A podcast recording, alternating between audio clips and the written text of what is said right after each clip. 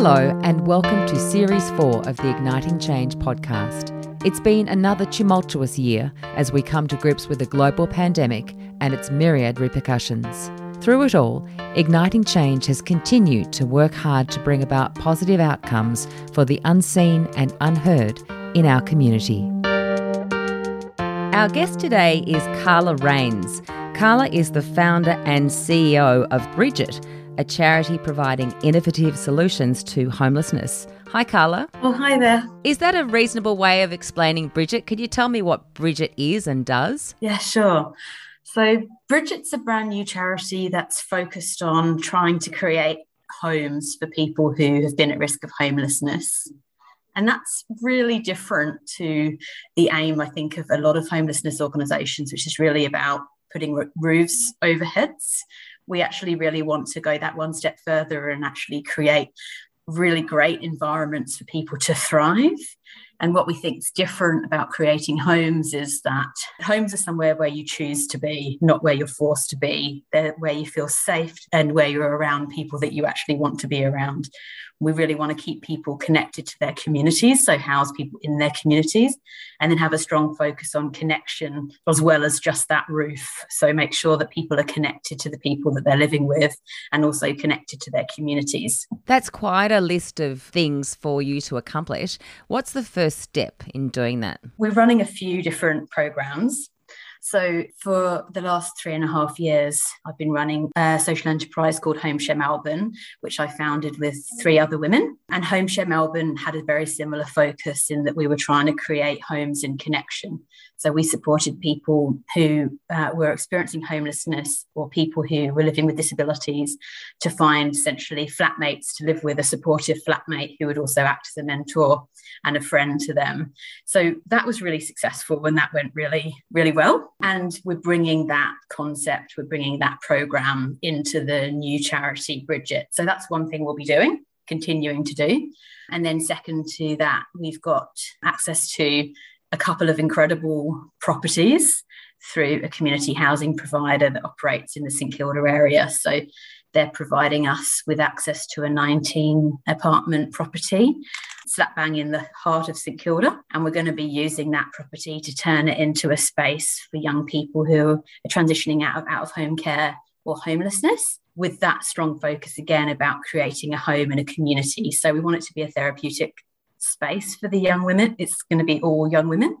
We want it to be a therapeutic space for the women who live there. We're going to have all kinds of different activities to keep people engaged dog walking groups, art therapy. We're going to try and have a, a sensory space for the young women because we're anticipating that they're going to be very traumatized. And really, that type of accommodation, so housing with support, is something that is desperately needed, but really not very available within the space. And also, we've very recently just found out in the last couple of days that we're going to be taking on a second property, which will be similar with some twists. So, that property is going to be for women also, but it will be for um, over 25 year olds. And that property will be um, long term housing for the women. But we're going to have a supportive mentor living on site, which is actually also something that we're going to be doing with the youth project. So that's really central, I think, and really key to why we're different and what's the creativity and kind of what we do is that we think it's really important to have a positive social mix in these kind of accommodations that you really need to have some people who are quite stable if you're going to have a mix of people who have varying different degrees of, of complexities and challenge in their life. So where do you find the inverted commas stable people and and who are they? We find it really easy to find people actually that want to do that. Like we find that um, there's a general desire in the population to do something good and something worthwhile and valuable. And this is a real opportunity for people to do something that's great and have serious impact on someone's life. But also, we find it's incredibly rewarding for the people that choose to do it, that they get at least as much out from doing it. So, we advertise in various ways. So, we advertise on our social media, advertise on Facebook. We've got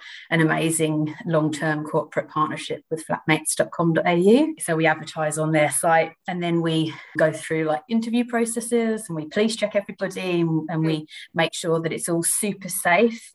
And then and then we we support the arrangements. So we support the mentor as much as we support the person who's on our program. As you said, people want to do something good, and if you are a person living by yourself, the notion of being amongst other people of a similar age in the same community might be really attractive, and I guess that's why you don't have any trouble filling these positions. Yeah, there's a lot of motivation for doing it. I think humans we're pack animals, and we actually really want to be around other people, most of us anyway.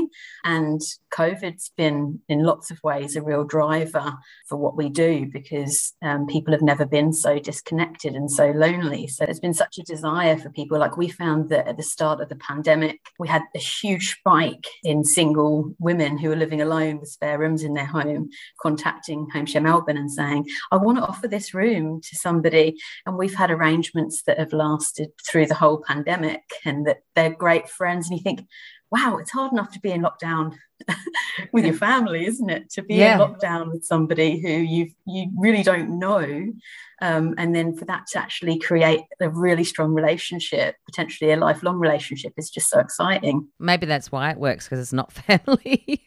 I don't know. I think it has been a time when people are really dealing with the notion of being alone and having that comfort of cooking with somebody else or for somebody else. I think the notion of conversation and connection is so important. And I can't believe that somebody hasn't thought of this before, Carla. I feel like so much of what I do and say is so obvious.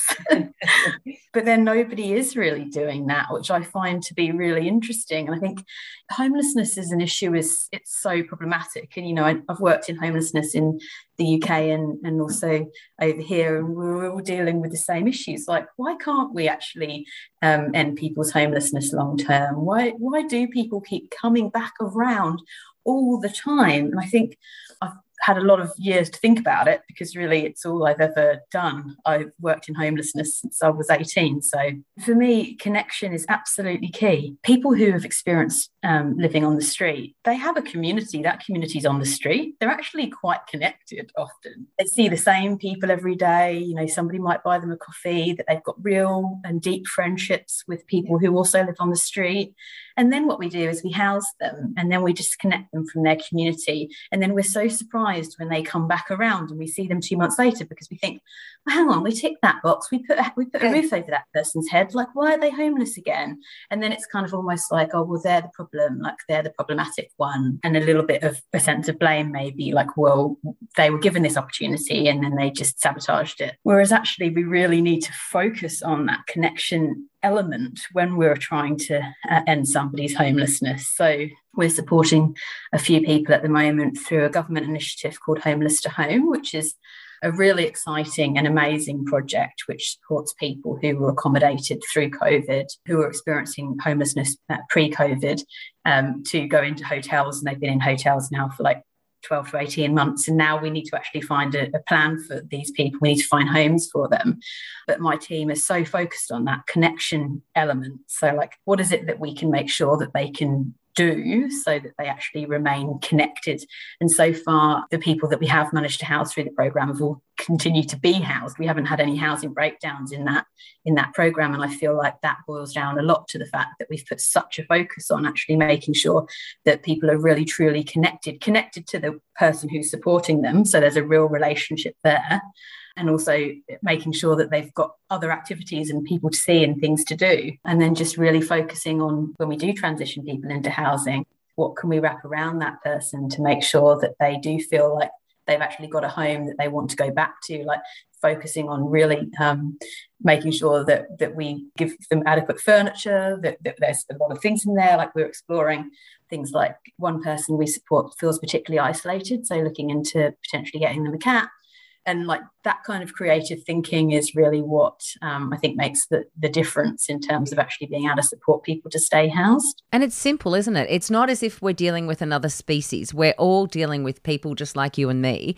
So if you think about yourself and you think, well, what would make me feel happy? How would I be able to feel like I had someone to love? Well, yes, a cat. What a great idea. Do you think part of the problem with the whole notion of people who are homeless that people will say, oh, well, I don't give the homeless money because they just go and spend it on drugs, or they've all got mental health issues. I mean, how do you deal with those sort of preconceived notions in the community about what homelessness is? Yeah, because interesting.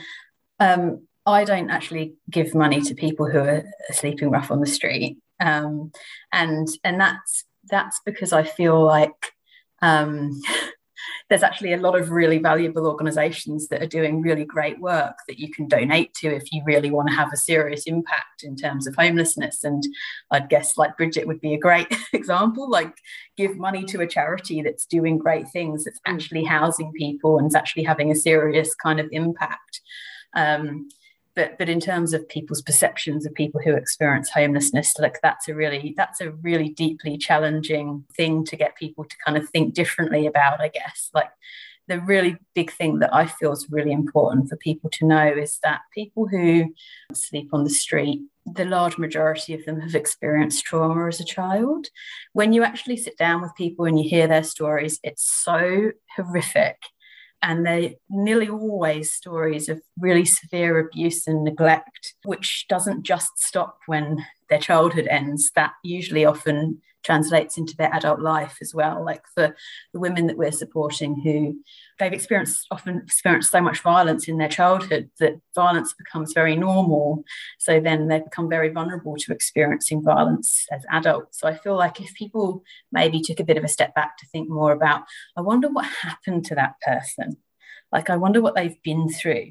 And then maybe focus on, well, how incredibly strong they must be to still be alive, because I think that's quite amazing like the people that we support have been through so much and they're still here. And often the most beautiful most kind most caring people. So i think we really need to stop viewing them as dangerous. Yeah. And that's a really kind of a key thing. And i think I, I would fight that within the community but also fight that in the sector that we've become quite anxious i think about working with people that that we think that they might be carrying weapons or they might be this and that. But actually that's just like i've been working now for 18 years in the field. I've never been abused. I've never been hurt. No one i've ever worked with ever has. I can't imagine anyone abusing you carly. You're so lovely. But these are like often like you said a minute ago they're just people like you and i but they're people who've had a really really um, rough trot and people that actually need a little bit of support and compassion. And what do you do about the substance abuse issues? Drug and alcohol work's a big passion of mine, huge passion. So, like, I did some further study in, in that area and I was working for many years as a drug and alcohol worker. I had the opportunity to work with the same group of people for three years, but work with them really creatively around their drug and alcohol use and other issues. But the big thing for me in terms of how I support people is in with a strong focus on harm reduction. So really telling people not to use drugs is actually just crazy. Mm-hmm. Um, that, that doesn't actually help people to reduce their drug use. You have to look at all of the other elements of their life, like usually when you work with people around well why are they using drugs like using drugs because actually my mental health's really bad and i'm really struggling to cope yeah. I'm using drugs because I feel really lonely. And when I use drugs, I feel really connected, those types of things. So, actually, when you find out people's motivations for using drugs, then you can start addressing those things. Okay, you feel really disconnected. Let's connect you. You feel really sad. Let's try and do something about that rather than just really focusing in on the drugs and just constantly kind of talking about reducing those drugs. But what you find is that over a period of time, when you start addressing those drivers for somebody's drug use, is that the drug use will just naturally reduce or might become safer over a period of time. But for me, the aspiration for people isn't necessarily that they stop using drugs. It might just be that they start using drugs in a way that's safer for them. Yeah. I, I had a, a funny experience the other day. A lovely young woman who lives on the street nearby to me. We often have little chats, and I said, "Look, can I get you something in the fruit shop?" And she said, "Oh, I just want a pack of ciggies." and I said, "Look, I'm so sorry, but I can't buy that. I can't do that for you. I really don't want you to smoke." But if the young woman asked you for heroin, you wouldn't just give it to her. So it's kind of like, like I can totally understand. I can understand where you're coming from there. But the worst drugs we've got are alcohol and cigarettes, hands mm. down. Like they're the most problematic drugs that we've got in society. So, and that's what we're seeing is killing the mm. communities of people that we work with that they might have been using heroin for 40 years, but but they're more likely to die of smoking or alcohol related illnesses than they are the heroin. Yeah. Carla, you've focused on young women for this project. Is it that young women are more likely to become homeless or you're more in touch with young women because you're a young woman? The big thing for me about Bridget is trying to address the desperate and urgent gaps in the services which really should be provided but aren't. Like can't tell you how many times i've sat there when i've been working with somebody and and I, i've got a, such a strong sense of what they need. And I, I know what kind of housing they need and it's usually that they actually need some housing with support needs to be high quality housing with support in a great area. It can't be some dodgy boarding house in Moe, which is packed full of blokes when this is a young woman who's got a trauma history. Mm. The, the, really frustrating thing when you really start thinking about what it is that a person needs is that often the answer is, well, there's nothing like that that exists. So, really, that's one of my big passions for Bridget is to think, well, where are the most urgent needs and what can we do about it? So, for young people, I think that that need for a supported very creative, connected community to live in. It's just an urgent need. We know how poor the outcomes for young people are that when they're leaving care, the chance of them engaging in the criminal justice system or becoming homeless, that that's so high. And we're, despite reforms that are happening in the space, we're still um, exiting people on their 18th birthday, which I can't actually think of anything that's more cruel than Terrible. that. Terrible. Exiting them from out of home care and basically out the door and into homelessness or wherever that might be. I mean, not to say that there isn't some really great work happening in the space because there really is, and that change is on the horizon. But really, in terms of that kind of great supported accommodation option so that we can give people a soft landing out of that type of environment, that doesn't exist. So I think that that was really important for me, like a really urgent need to address. And I think that in terms of why, so why women, it's about the fact that we need safe spaces for women, that women who have experienced trauma often identify that they really just can't be in a space with males. And like, I don't want to create a sense that men are dangerous because I don't believe that. Some men are. And one of our most amazing workers on our team, Ollie, who's a very experienced youth worker, he's going to be a critical part of running um, this project, which is for women. So they'll get to have a positive relationship on site with a man. We're not going to say no men are welcome because we think that men are dangerous. It's certainly not that, but it's just about creating a sense of safety for those women so that they can actually recover from their trauma and support them for long enough to be able to get them ready for that next step. So like I've worked in lots of crisis accommodations, and there's a, a, lot of really great things about what the crisis accommodations are doing support on site, you know, a therapeutic environment, group work, acupuncture, those types of things that I'm hoping to integrate into the youth project. But we do it for six to eight weeks and then we turf them out. And then again, we're surprised why they keep coming back because we yeah. actually haven't addressed the issue. So I've been thinking about, well, what are the biggest problems? And the length of time that we accommodate people, the lack of female only accommodation, the lack of options for people leaving care, these are all critical kind of needs, which is what created that desire to actually have that space.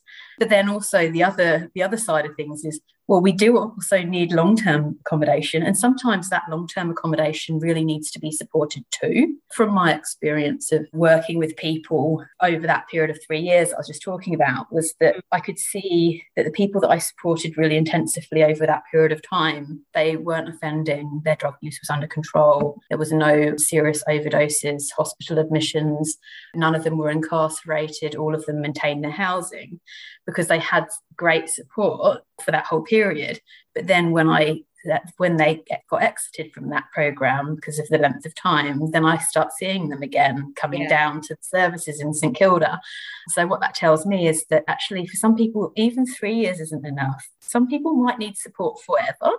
Yeah. And that's what we're trying to do with the second project is we're saying, okay, well, the other urgent need is that maybe we really need to have some accommodation that's actually supported potentially forever.